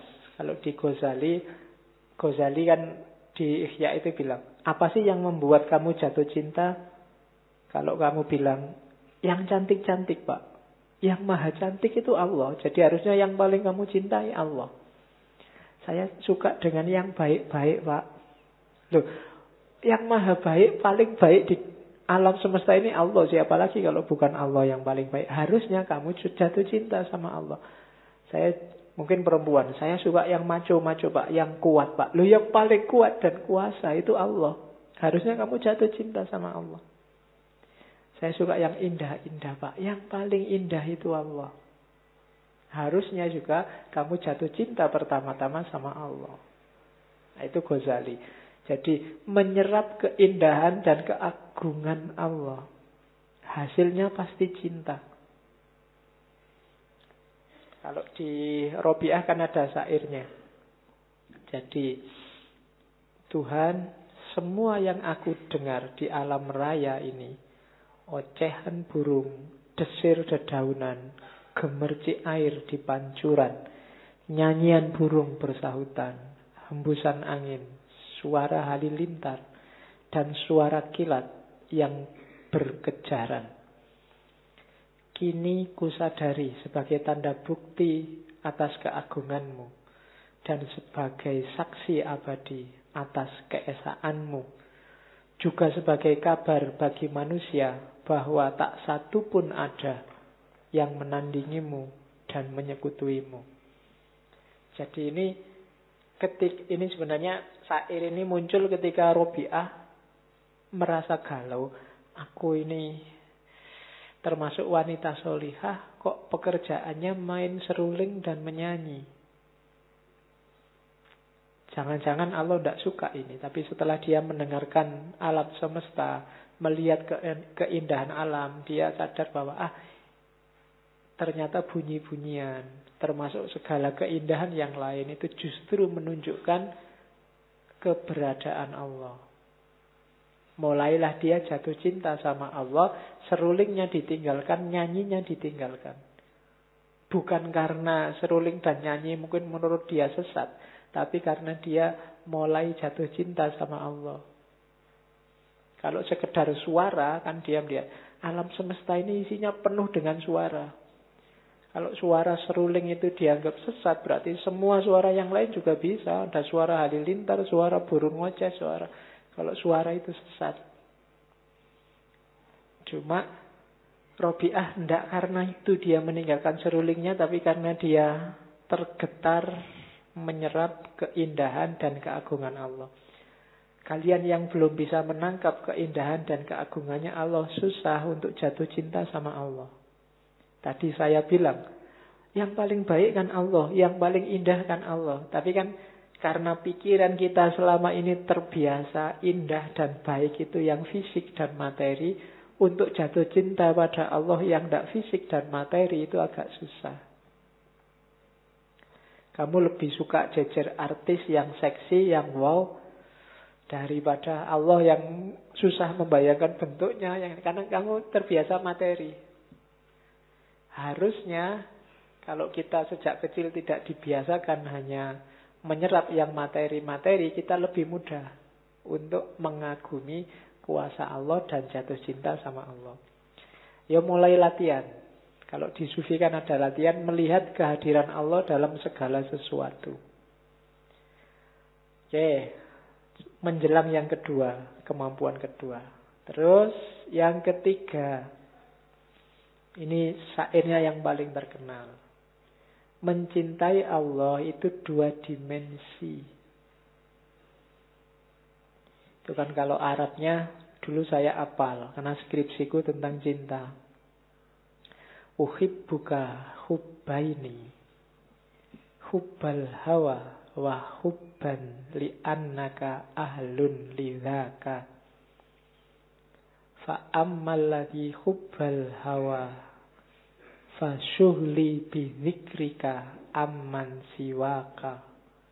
Wa ammal ladzi hubban bi annaka ahlun lahu fakasfuka liyal hajbu hatta aroka. Sudah lama apalannya. Zaman saya S1. Tahun berapa itu ya? 98. Jadi katanya Robiah, aku mencintaimu dengan dua cinta. Bukan dua cinta itu cintanya jumlahnya dua. Tapi cintanya dua dimensi. Dimensi pertama apa? Cinta karena diriku. Yang kedua, cinta karena dirimu. Cinta karena diriku itu apa? Ya karena aku selalu sibuk mengingatmu. Kalau cinta karena dirimu, karena engkau menyambut cintaku, kemudian mengungkapkan dirimu sehingga aku bisa melihatmu.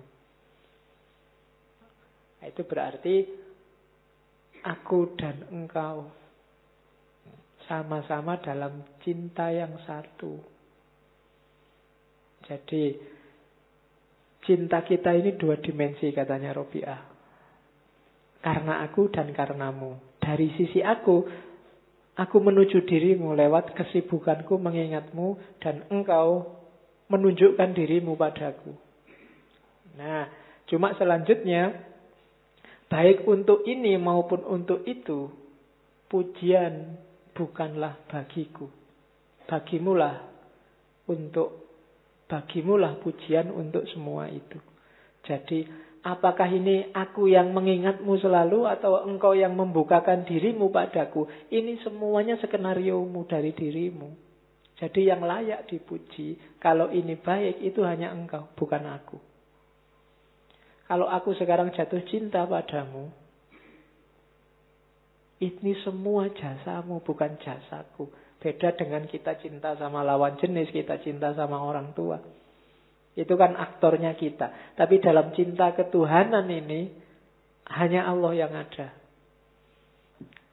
Jadi pujian hanya layak bagi Allah. Yang layak dipuji itu hanya engkau, bukan aku.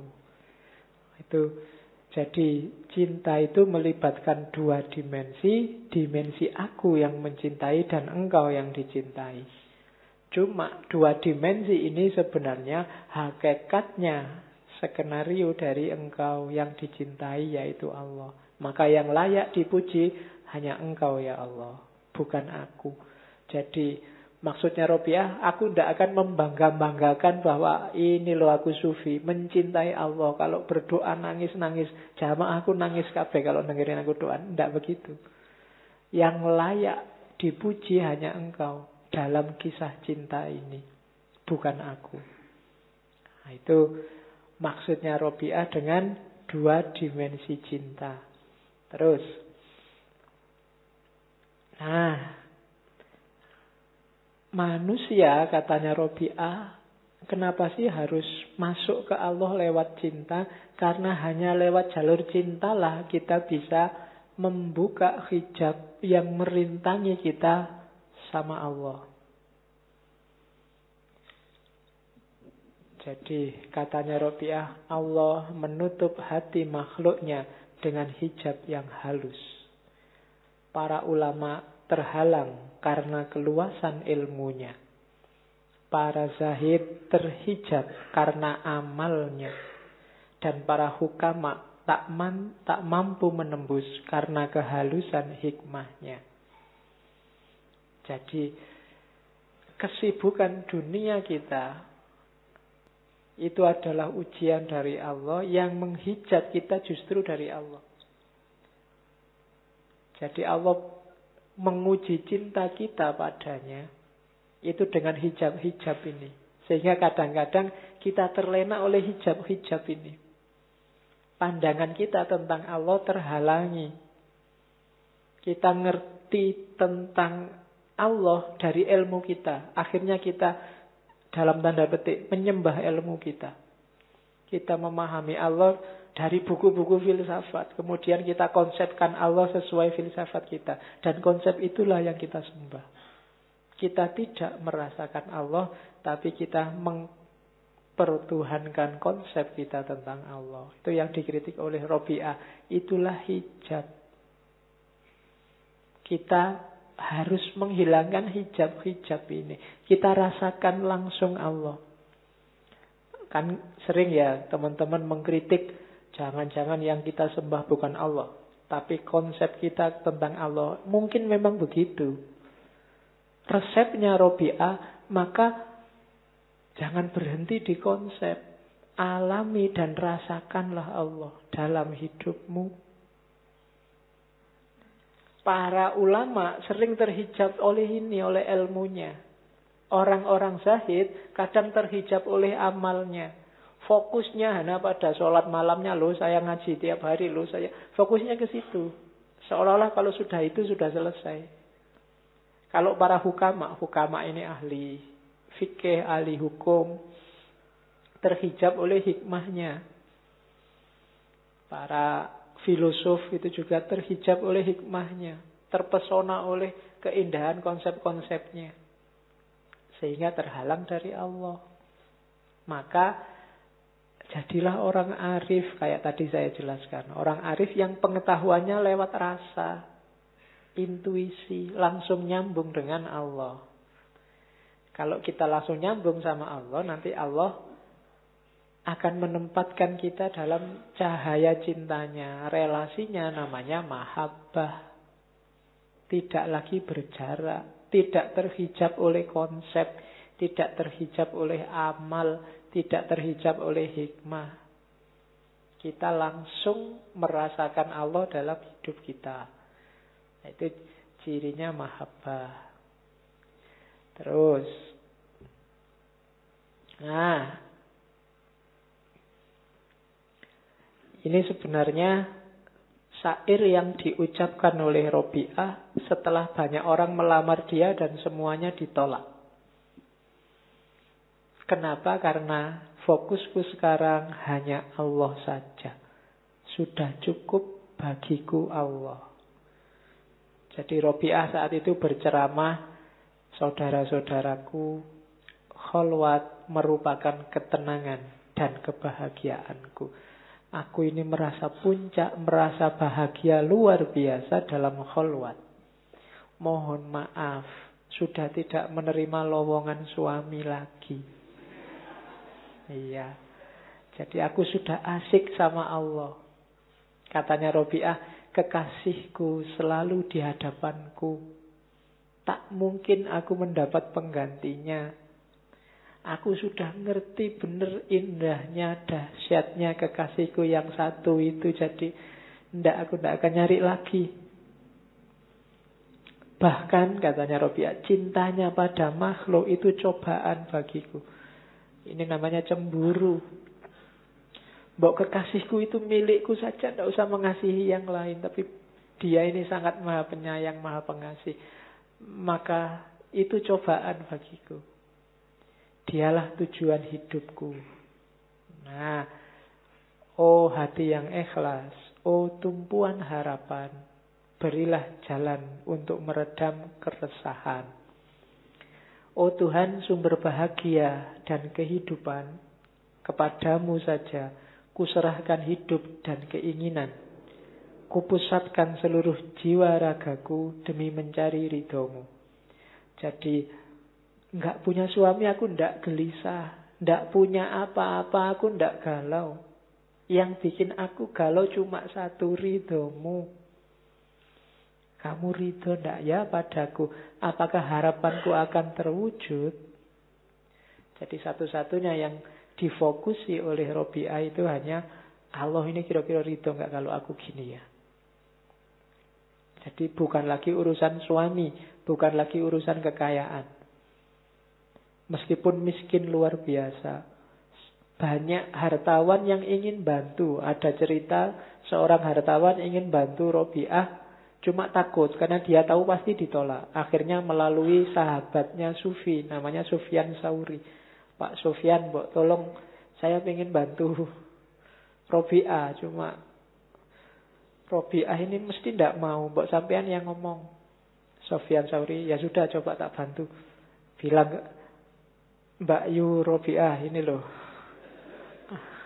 Saya ke sini sebelum sebelum Sofian Sauri ngomong ada apa sih? Apakah ada yang mau ngasih bantuan aku? Iya ada hartawan itu yang mau ngasih bantuan sampean kan kelihatannya sampean hidupnya kok susah gitu.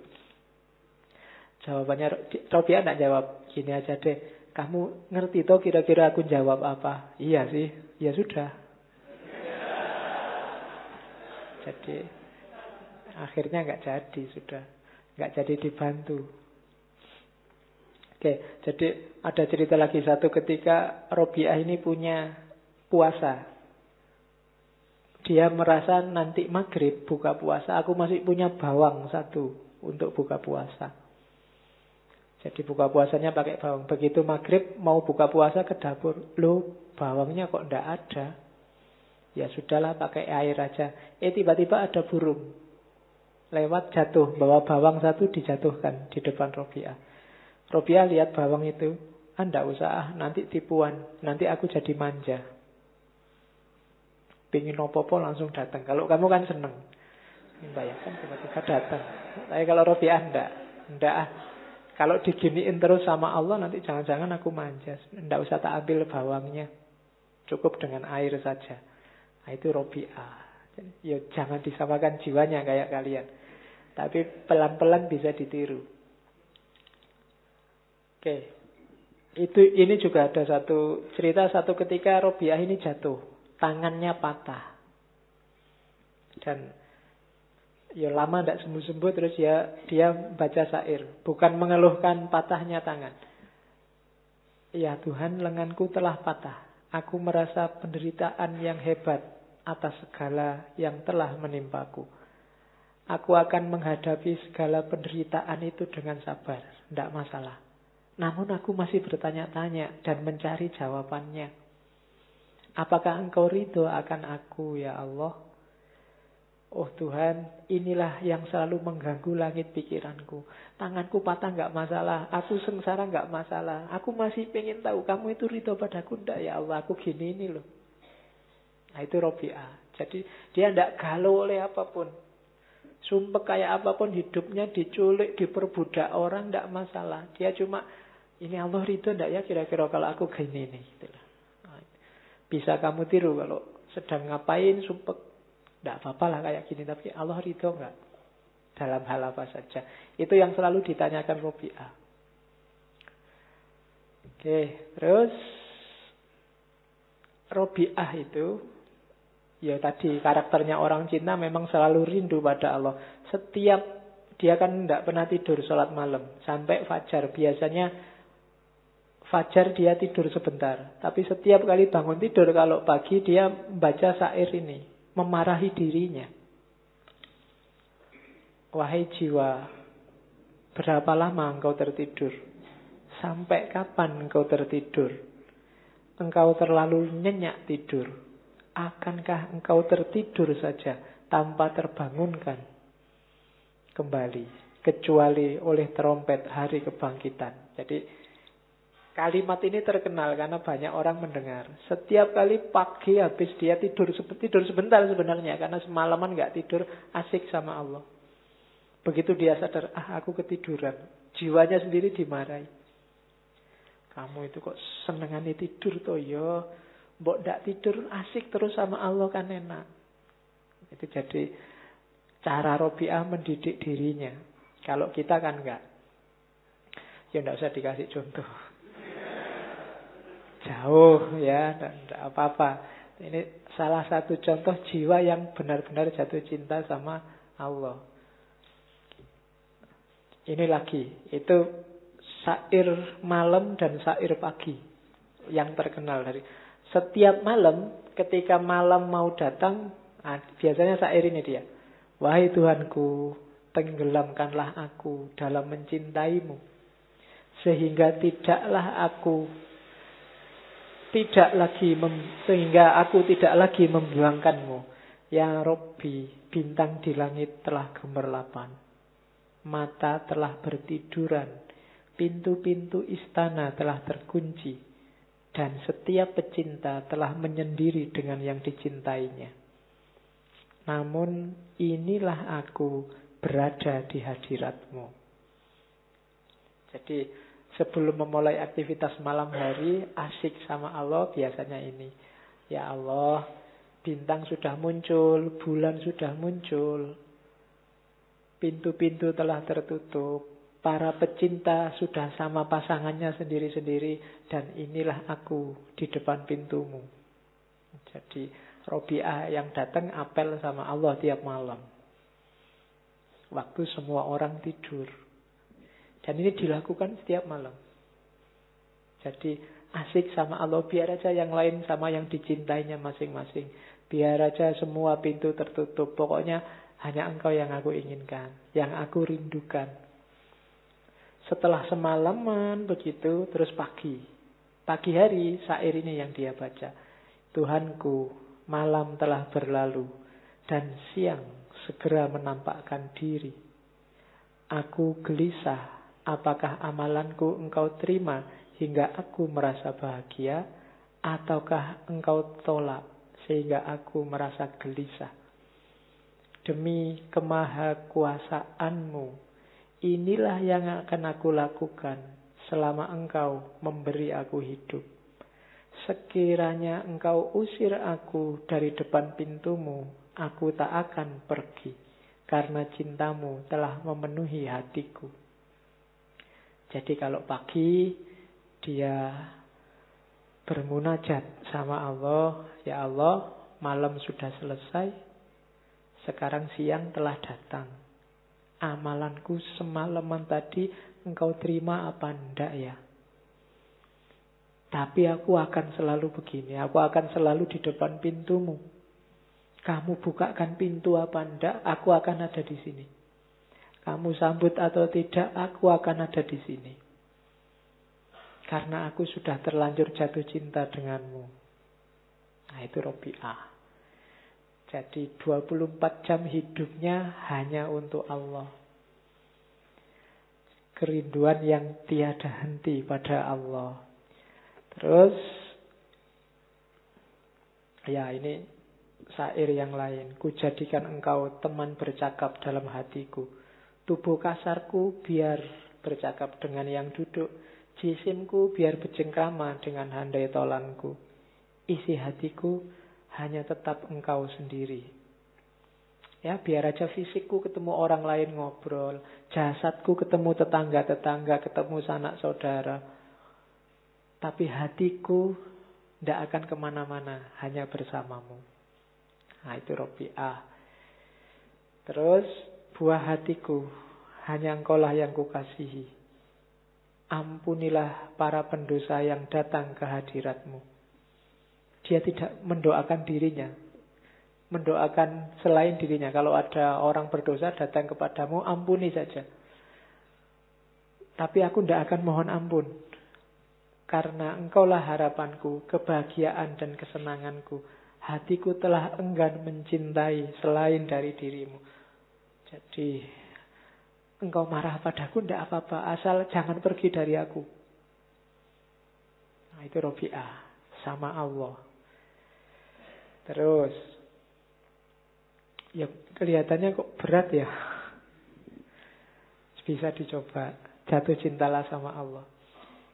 Ini yang salah satu yang terkenal.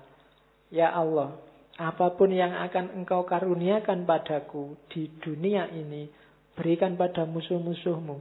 Kasih pada orang kafir, orang murtad, orang kurang ajar. Kasih ke mereka. Yang mau kamu kasihkan padaku di dunia. Dan apa pun yang engkau karuniakan padaku di akhirat, kasih pada sahabat-sahabatmu, kasih pada para ulama, para wali, orang-orang soleh yang kau cintai. Aku tidak butuh apa-apa karena engkau sendiri cukuplah bagiku. Nah, itu Robi'ah. Oke, jadi Allah saja yang kuinginkan. Cukup pahala-pahala kasih pada orang yang kau cintai ya Allah, pada sahabat-sahabatmu. Derajat tinggi, barang duniawi, materi, yang mungkin engkau berikan padaku di dunia, kasih pada musuh-musuhmu. Aku tidak butuh itu semua, aku hanya butuh engkau. Itu Allah. Terus karakter selanjutnya adalah tanpa pamrih. Ya Allah, jika aku menyembahmu karena takut neraka, bakarlah aku di dalamnya. Dan jika aku menyembahmu karena mengharap surga, campakkan aku darinya. Tapi jika aku menyembahmu demi engkau semata, janganlah engkau enggan memperlihatkan keindahan wajahmu yang abadi padaku. Jadi bukan surga, bukan neraka, bukan 72 bidadari, Bukan, ndak, bukan itu. Bukan istana emas di surga, ndak. Aku ndak butuh itu. Kalau ibadahku, semua yang kulakukan ini untuk itu, kasih kebalikannya. Kalau ibadahku karena takut neraka, masukkan aku ke neraka. Kalau ibadahku karena mengharap surga, jauhkan aku dari surga. Aku tidak butuh itu semua. Yang aku butuhkan hanya engkau. Aku hanya ingin melihat wajahmu. Itu saja. Nah, itu Robi'ah. Ada cerita satu ketika Robi'ah ini membawa ember besar isinya air. Lari, lari agak cepat bawa air. Orang-orang yang, eh Robi'ah, kamu mau ke mana? Mau ngapain? Mau ke neraka. Mau tak padamkan dengan air ini. Yaitu sindiran bagi kita bahwa kita itu sering selalu terjebak dengan ancaman neraka dan iming-iming surga. Allahnya hilang. Itu yang sering menjebak kita. Logikanya sebenarnya harus dibalik. Surga dan neraka itu ngikut Allah, bukan Allah ngikut surga dan neraka. Kalau kita menuju Allah dan sampai pada Allah, pasti dapat surga. Tapi kalau target kita surga, belum pasti kita dapat Allah.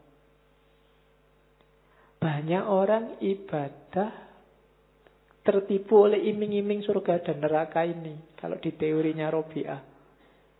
Jangan itu. Hidup ini innalillahi wa ilaihi roji'un. Kepada Allah itu mukhlisina lahuddin. Ikhlas untuk Allah. Bukan untuk surga, untuk neraka. Surga neraka itu anggap aja iming-iming untuk nambah semangat. Tapi tujuannya bukan itu. Sama kayak kamu misalnya punya adik kecil disuruh belajar susah. Akhirnya, adalah kalau mau belajar, besok tak ajak jalan-jalan ke mall.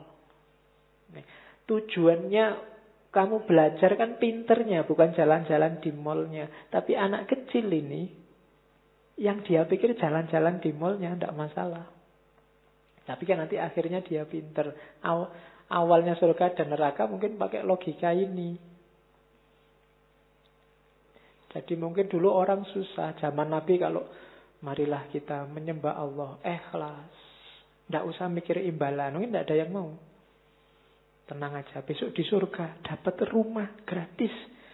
Terus ada kolam susu, kolam madu, ada bidadari. Berpuluh-puluh diajak perang susah. Ayo kita jihad. Kalau meninggal langsung disambut 72 bidadari loh. Wah iya ini dulu kamu semangat. Yang dipikir lumayan 72 dua bulan lebih itu bisa gonta ganti pikiranmu kan ke situ. Ya kan? Padahal Robi Anda. Jangan ketipu dengan itu. Nanti ikhlasnya hilang. Maka maka Robiah mungkin gemes sama kita. Kok bolak-balik orang ditakut-takutin neraka tuh dia bawa ember besar. Mau ke mana Robiah? Tak padamkan aja nerakanya. Biar orang tidak ibadah karena takut neraka. Nah itu jadi tidak ada pamrih apa-apa selain dia, selain Allah. Terus ciri mahabbah selanjutnya dalam Robi'ah adalah tidak mengharap apa pun. Hanya menerima saja, tidak usah minta-minta. Satu ketika dia sakit. Sofyan Sauri datang. Eh Robi'ah, kami itu kan dekat sama Allah. Ya mbok berdoa biar sembuh. Terus Robi'ah bilang, sakit ini dari siapa? Ya dari Allah.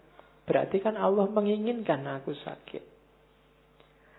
Kalau aku dapat sesuatu dari yang aku cintai, Ya aku nikmati no. Nah, itu Robi'ah. Jadi itu kalimatnya selanjutnya ini. Aku ini hanya hambanya. Apa hakku untuk menginginkan sesuatu? Kalau aku menginginkan sesuatu, sedangkan Allah tidak menginginkannya, maka kafirlah aku. Susah ya. Jadi Jangan menginginkan sesuatu yang tidak diinginkan oleh Allah. Maunya Robi Kalau kamu kayak gini berarti melawan Allah. Apa terus kalau sakit nggak diobati Pak? Ya diobati. Tapi tetap dengan logika. Kalau Allah yang ngasih sakit, Allah yang ngasih kesembuhan. Tidak harus kamu marah-marah sama Allah. Kenapa saya dikasih sakit? Tidak usah. Tidak ada mengeluhnya, tidak, tidak harus protes, tidak harus komplain. Diterima saja. Ini orang jatuh cinta. Kayak kamu sama pacarmu waktu ulang tahun tiba-tiba kamu disiram sama telur. Ya kan? Kamu kan nggak komplain. Kenapa? Kamu cinta. Tapi bukan berarti telurnya terus nggak dihapus-hapus sampai sore. Ya. Tidak diprotes, tapi ya terus dibersihkan. Sakit ya diobati tanpa mengeluh, tanpa komplain. Apalagi marah-marah. Ya Allah, gimana sih? Saya itu kan orang soleh, rajin. Kok ya dikasih sakit? Kan tidak begitu. Jadi, ndak malah istilahnya Robiah ekstrim. Kalau aku menginginkan sesuatu yang berbeda dengan keinginannya Allah, maka kafirlah aku. Yang dikafiri apa? Kufur atas apa? Kufur atas pemberiannya Allah. Semua kan Allah yang memberi. Kamu sehat, kamu sakit, kulitmu mulus apa kasar, putih apa hitam, rambutmu keriting apa lurus, itu kan pemberiannya Allah. Jangan komplain, Pak. Saya kok lahir di Indonesia ya Pak. Akhirnya pesek hidungnya. Coba lahir di India, mungkin hidupnya lebih panjang. Nah, itu namanya komplain. Allah sudah menghendaki itu ya sudah. Kan kamu sering mengeluh gitu. Coba kemarin saya anaknya Jokowi, Pak. Nah. Kamu protes. Enggak. Allah sudah menginginkan itu ya sudah. Diterima saja, disyukuri. Kalau enggak, karena lawannya syukur itu kan kufur. Kalau kamu enggak terima, itu namanya kufur. Kenyataannya memang sudah begitu. Mau gimana? Kamu jago siapa yang jadi kok malah siapa? Ya sudah, berarti Allah menghendaki itu. Ya bukan berarti terus kalau kamu tidak setuju diam saja. Ya kayak sakit tadi loh. Ya diobati, tapi tanpa harus komplain, tanpa harus protes. Yang paling bagus apa? Engkau harus menginginkan segala sesuatu yang diinginkannya. Sesuatu agar engkau menjadi hambanya yang sejati. Semata-mata agar engkau menjadi hambanya yang sejati. Namun tidak masalah jika memang dia memberikannya. Berobat kok masih tidak sembuh? Ya sudah. Karena yang memberikan kesembuhan juga Allah. Sebagaimana Allah memberikan sakit. Jadi logika utama seorang pecinta hanya satu cukup yang dicintai saja. Kalau cinta pada Allah berarti ya cukup Allah saja. Tidak masalah. Kehilangan apa pun tidak masalah. Asal tidak kehilangan Allah. Jadi ada musibah, ada kemalangan apa pun dalam hidupmu. Terimalah. Satu yang kamu jangan sampai hilang. Allahnya. Kehilangan segalanya tidak masalah, asal jangan kehilangan Allah. Kehilangan hak pilih, kehilangan suara, kehilangan apa pun tidak masalah, asal jangan kehilangan Allah. Sekarang banyak yang kebalik. Kehilangan Allah tidak apa-apa, asal jabatannya tidak hilang. Asal pangkatnya tidak hilang, asal kekayaannya tidak hilang. Sekarang dibalik. Atau Allah dimanfaatkan demi kekayaan, demi jabatan, demi pangkat. Itu kondisi kita hari ini. Padahal kalau kita mencukupkan diri dengan pemberiannya Allah, sebaliknya nanti Allah juga akan mencukupkan hidup kita. Mencukupkan itu bukan berarti terus kamu jadi kaya, tapi apa kondisi batinmu, lingkungan sekelilingmu, itu membuatmu merasa nyaman pas. Mungkin kamu kaya luar biasa, tapi kalau Allah bikin kamu nggak cukup, ya kamu masih meluap-luap ambisi nafsu hasratmu, bikin kamu tidak tenang. Tapi mungkin kamu tidak punya apa-apa, tapi kamu puas. Nah itu yang susah dicari. Robiah menemukan itu lewat jalur cinta. Dan menurut Robiah, dunia ini awal dan akhirnya akan ke situ. Selama kita belum menapai jalur itu, kita tidak akan ketemu puncaknya nikmatnya hidup. Nikmatnya hidup ada di situ. Makanya di antara kalimatnya dia menyebut biar waktu yang akan membuktikan bahwa tiap langkah yang telah dipijakkan, tiap tetesan keringat dan darah yang telah dialirkan, tiap jiwa yang telah melayang akan sampai pada satu keadaan di mana keadilan adalah nadinya, kesejahteraan adalah nafasnya, kebijaksanaan adalah sifatnya, dan ridho sang kholik adalah tujuannya. Semua ini terwujud jalurnya adalah mahabbah. Nanti waktu yang akan membuktikan. Dengan mahabbah, semua kecapean, keringat yang menetes, darah yang mengalir, langkah yang dipijakkan akan membuahkan keadilan, kesejahteraan, kebijaksanaan, dan ridho dari Allah. Di luar jalur itu kita tidak akan ketemu kebijaksanaan, kita tidak akan ketemu keadilan, kita tidak akan ketemu kesejahteraan.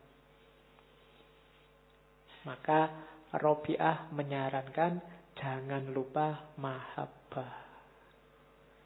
Oke. Alhamdulillah. Itulah prinsip-prinsip mencintai Allah dalam pikirannya Robiah al-Adawiyah. Gaya Robiah ini akan mewarnai hampir semua sufi abad ke-7 ke-8 termasuk tokoh sufi minggu depan Jalaluddin Rumi. Oke ya, saya kira itu sudah pas jam 10. Kurang lebihnya mohon maaf. Semoga ada yang bisa diambil dari ngaji malam ini. Anggap saja ini semacam apa benchmark untuk hidup kita. Yo insya Allah masih berat kalau full kayak Robiah, tapi pelan-pelan. Diusahakan ke situ. Ya memang kesadaran kita itu kadang naik, kadang turun. Kadang jauh, kadang dekat, kadang tinggi, kadang rendah. Tidak masalah, manusiawi. Cuma begitu kita sadar kok kesadaran kita rendah, kesadaran kita turun, cepat-cepat kita balik lagi, kembali lagi. Kayak sholat itu loh, kadang kusuk, tengah-tengah lupa. Tapi begitu sadar kalau ini sholat, kembali lagi cepat. Cah, jiwa itu lama-lama akan terlatih. Tapi kalau kamu sadar kesadaranmu sedang rendah, kamu biarkan saja, ya jiwamu akan terlatih dalam kesadaran rendah.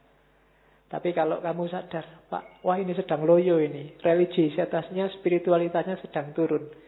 Cepat-cepat kamu kembali, nanti jiwamu akan terbiasa, akan jadi habit. Kadang-kadang tanpa kamu sengaja, begitu kamu jatuh, jiwamu akan kembali lagi ke atas. Tapi kalau enggak kamu habitkan, enggak kamu biasakan, ya enggak akan naik kesadaranmu. Cirinya itu. Jadi tidak masalah kadang sadar kadang tidak. Tapi begitu kamu sadar kesadaranmu jatuh, cepat-cepat kembali lagi. Dan ada satu lagi kunci, hindari segala hal, hindari segala peristiwa, termasuk mungkin orang, termasuk mungkin barang, termasuk apa pun itu yang mudah menjatuhkan kesadaranmu. Karena tahap kita masih tahap mujahadah fase awal. Saya bilang tadi masih pra-awam. Kamu sendiri yang ngerti ya. Yang yang gampang menjatuhkan kesadaranmu itu apa. Kalau teman ya sementara teman yang mudah menjatuhkan kesadaran ini dijauhi. Kalau itu HP situs tertentu atau apa tertentu dijauhi. Karena Ya, ini mulai latihan, latihan mendidik diri pelan-pelan. Tidak ada gunanya kalian bolak-balik ngaji tasawuf, ngaji sufi, ngaji filsafat, spiritualitas, dan macam-macam kalau tidak ada efeknya dalam hidup kita. Cuma ya tidak mungkin semuanya, pelan-pelan, sedikit-sedikit. Jangan ambisius, karena biasanya yang serakah itu jatuh duluan. Pengen jadi wali dulu, sufi dulu, keramate besar dulu ya biasanya jatuh duluan. Itu yang kemarin bikin yang di Probolinggo itu, di Mas Kanjeng itu jatuh. Ya, banyak orang serakah, akhirnya jatuh semua. Jadi pelan-pelan, kayak di sufi tadi loh, makomat itu kan step by step.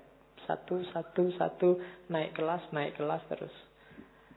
Nanti Allah yang akan menilai prosesnya. Kalau hasilnya kan tergantung dari Allah, prosesnya dari kita. Oke, saya kira itu kurang lebihnya mohon maaf. Ketemu lagi dengan Jalaluddin Rumi minggu depan. Wallahul muwafiq, wallahu a'lam bisawab. Wassalamualaikum warahmatullahi wabarakatuh.